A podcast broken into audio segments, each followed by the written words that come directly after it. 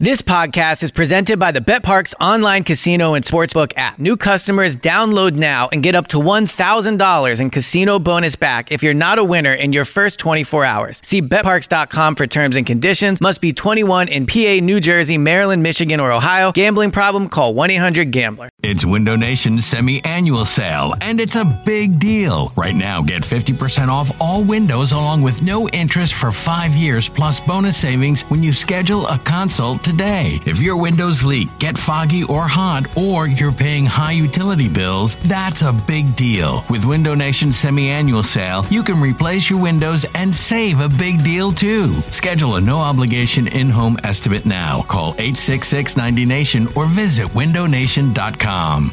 This episode is brought to you by Progressive Insurance. Whether you love true crime or comedy, celebrity interviews or news, you call the shots on what's in your podcast queue. And guess what? Now you can call them on your auto insurance too with the Name Your Price tool from Progressive. It works just the way it sounds. You tell Progressive how much you want to pay for car insurance, and they'll show you coverage options that fit your budget. Get your quote today at progressive.com to join the over 28 million drivers who trust Progressive. Progressive Casualty Insurance Company and Affiliates. Price and coverage match limited by state law.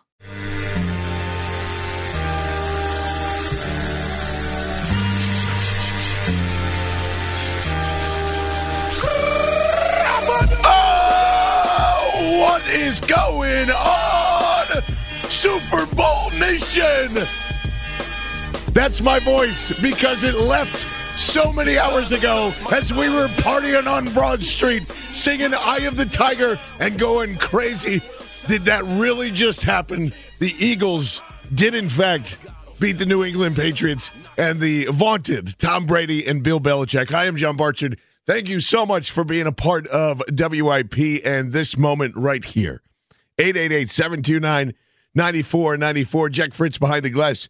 Uh, Rob Cherry with your updates, uh, Darius Scott on sound as well. I I just keep looking back to a lot of different things in this game, and certainly we'll get into them. But you know, for me, I'm a first generation Eagles fan, so hearing all the stories, seeing all the families come together, seeing all of the the different reactions that happen, the fact that we are hugging complete strangers for well over you know eight hours last night and yeah, there was some ruckus going else in between in there as well. But man, oh man, what a spectacular night for Philadelphia. Because the first things that come to mind is like, now, now what happens?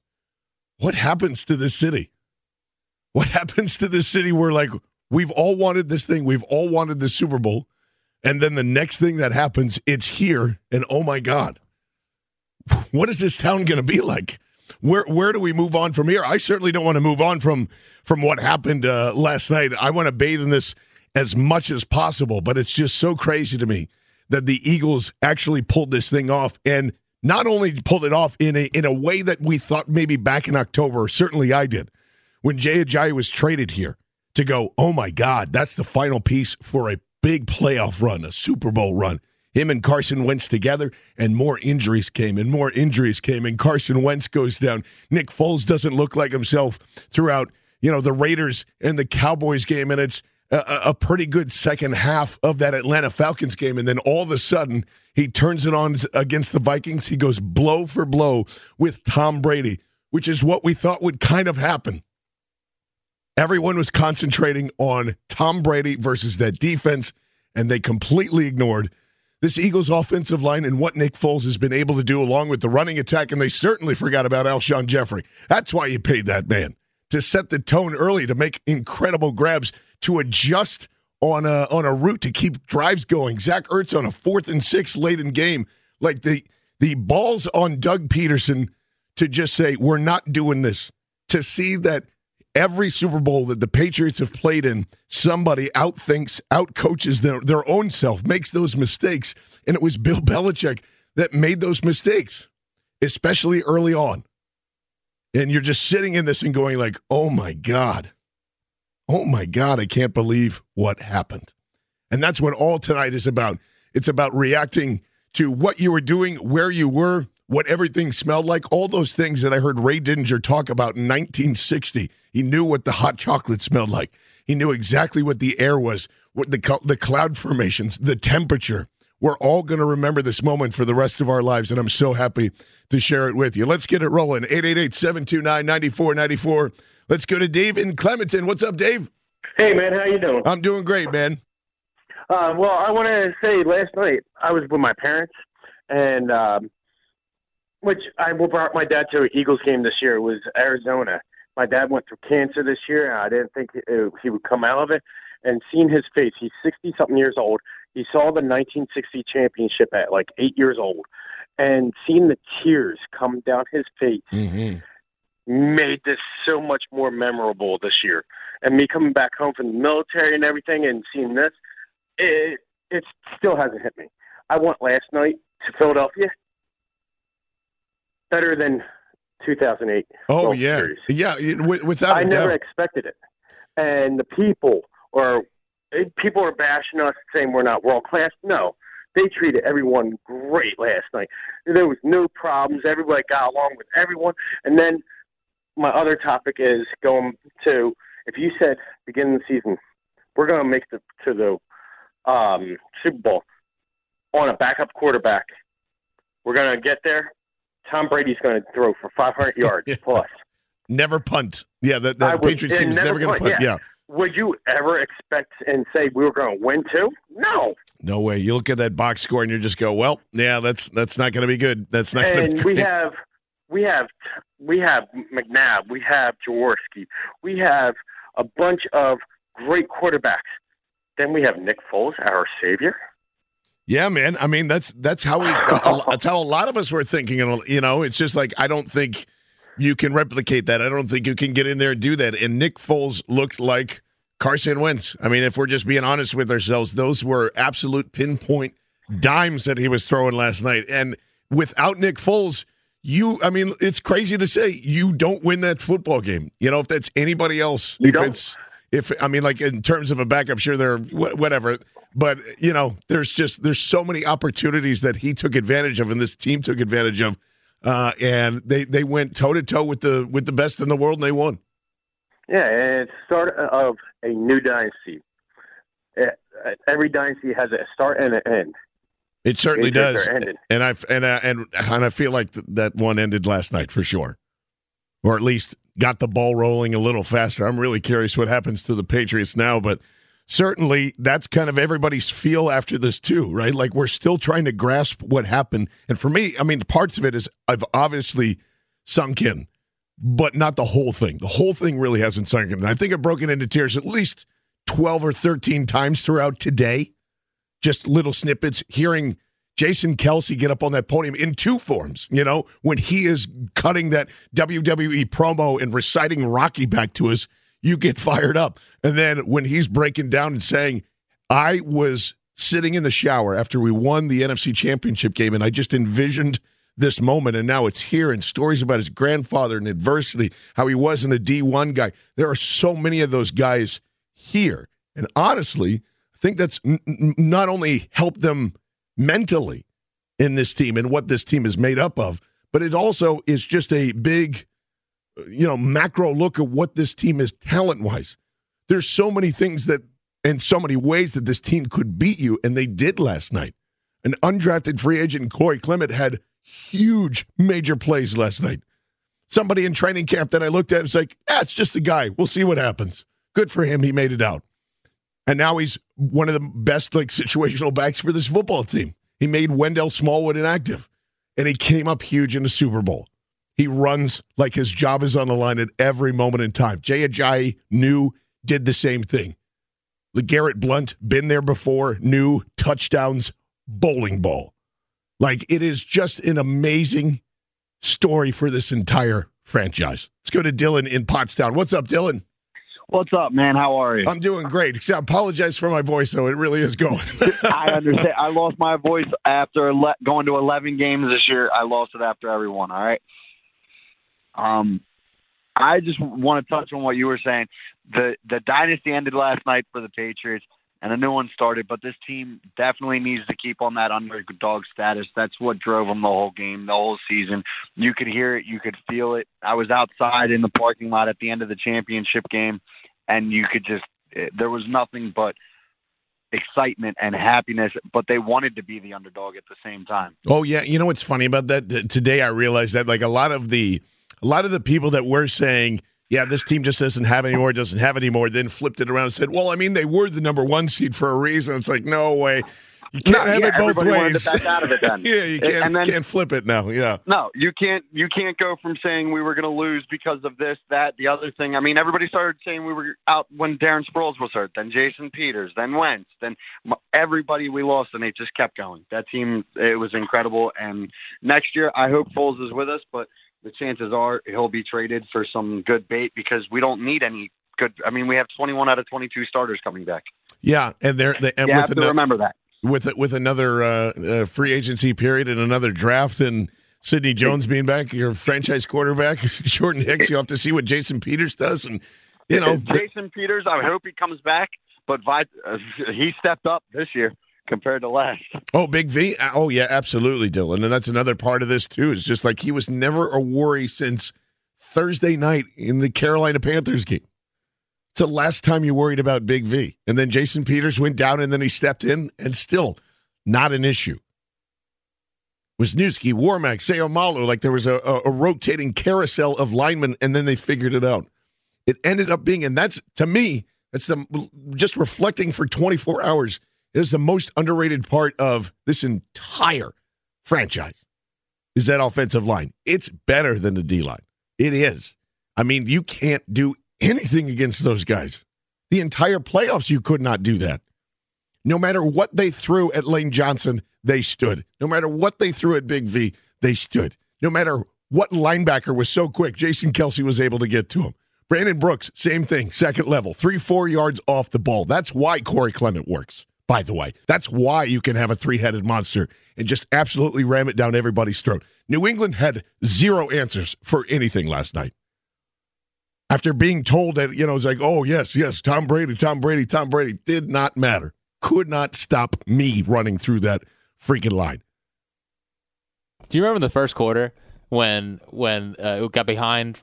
Uh, Collins was looking at the play, and you could have fit like eight JHIs through the hole. Yes, you're just like, oh my God. They had honestly, I was not concerned the whole night. no, I thought we could move the ball up and down the field on them, there no was, matter what. There was one part of the game when I think it was 33 32, and everybody started panicking a little bit. That's when I, for me, it's when it set in. When they settled for the field goal for the first time, I go, this is different.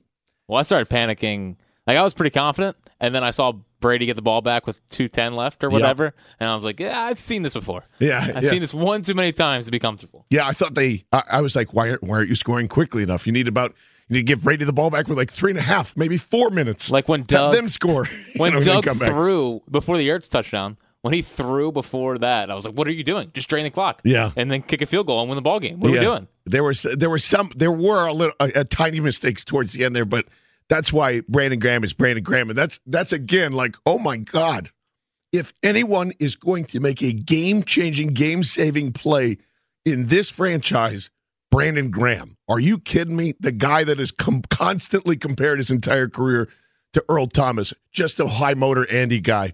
Ah, they they really screwed this thing up. No way, man.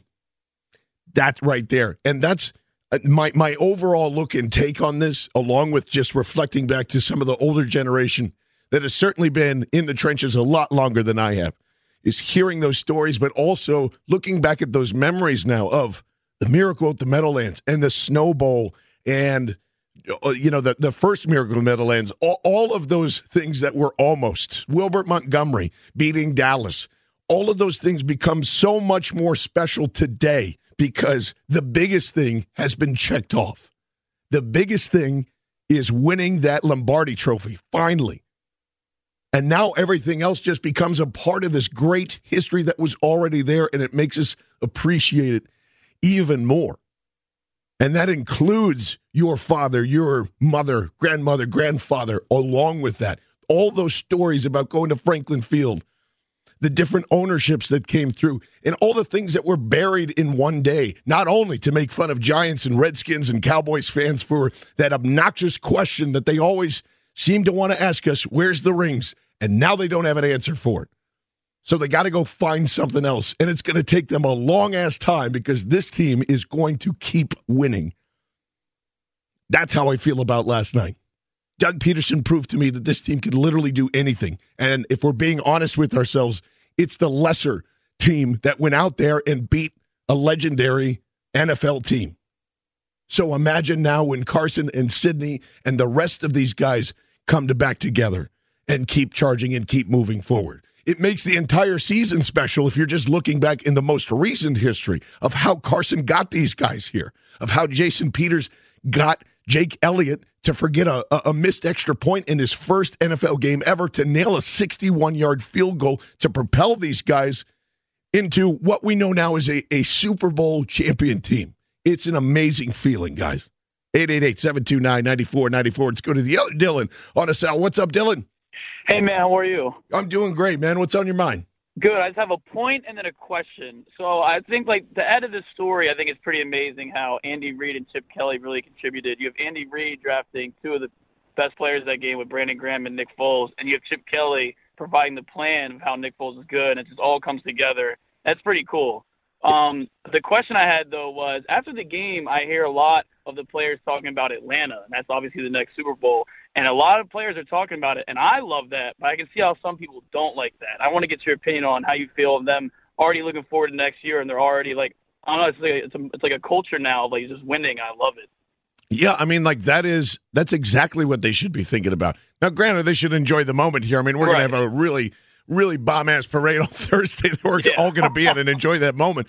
But I love where a lot of those guys' heads are, are thinking at. Don't you think Carson and, and Peters and some of those and Jordan Hicks are certainly thinking that way? I mean, oh, they, yeah. they're well, enjoying know, the moment. I know they're thinking that. Yeah, I know that. But it's not like, hey, I wasn't on the field to to experience all those different things. Absolutely, that's it's it's part of that. And on top of this, now all these young rookies. You have Mack Hollins. You have uh, Jalen Mills, who's not a rookie, but certainly now he's going into his third year with a an entire playoff run and a championship of, of experience. That's something that is so unexpected and so crucial for a Doug Pederson uh, type of coach who's who's just won in his second year. Absolutely, I think it's a great thing. Awesome. Yeah, I mean, I just can't wait. Thanks for taking my call, man. You got it. And it's so funny because without Andy and without Chip Kelly, you don't have anything you have now. You just look back at that and you go, Andy knew Doug. He brought him here. He taught him. In the meantime, Chip Kelly ran around and did his thing. And that's the great thing about Doug is he will take from anything as long as it works. That includes players, that includes playbooks, philosophies, whatever it is. That's how it got him here. That play that he threw with Trey Burton uh, with the with the biggest cojones ever on fourth and goal to Nick Foles is a high school football play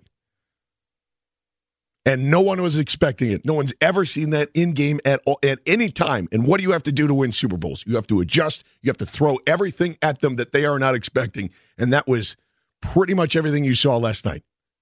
So in in in a way, I almost like we didn't want to believe it, but yes, Doug Pederson was running vanilla BS through the last couple of games because that uh, you didn't see any game plan that was the same throughout the playoffs no that you know that is so hard to do.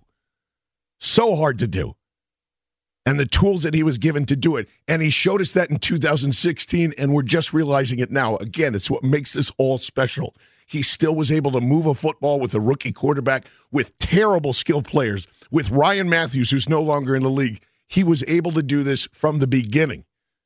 And now he's done it in just one year later and i, I, I can't believe it. Let's go to jill in upper darby. Jill how are you tonight Hey, I'm wonderful. How are you? I'm doing great. I'm losing my voice too, as you can hear.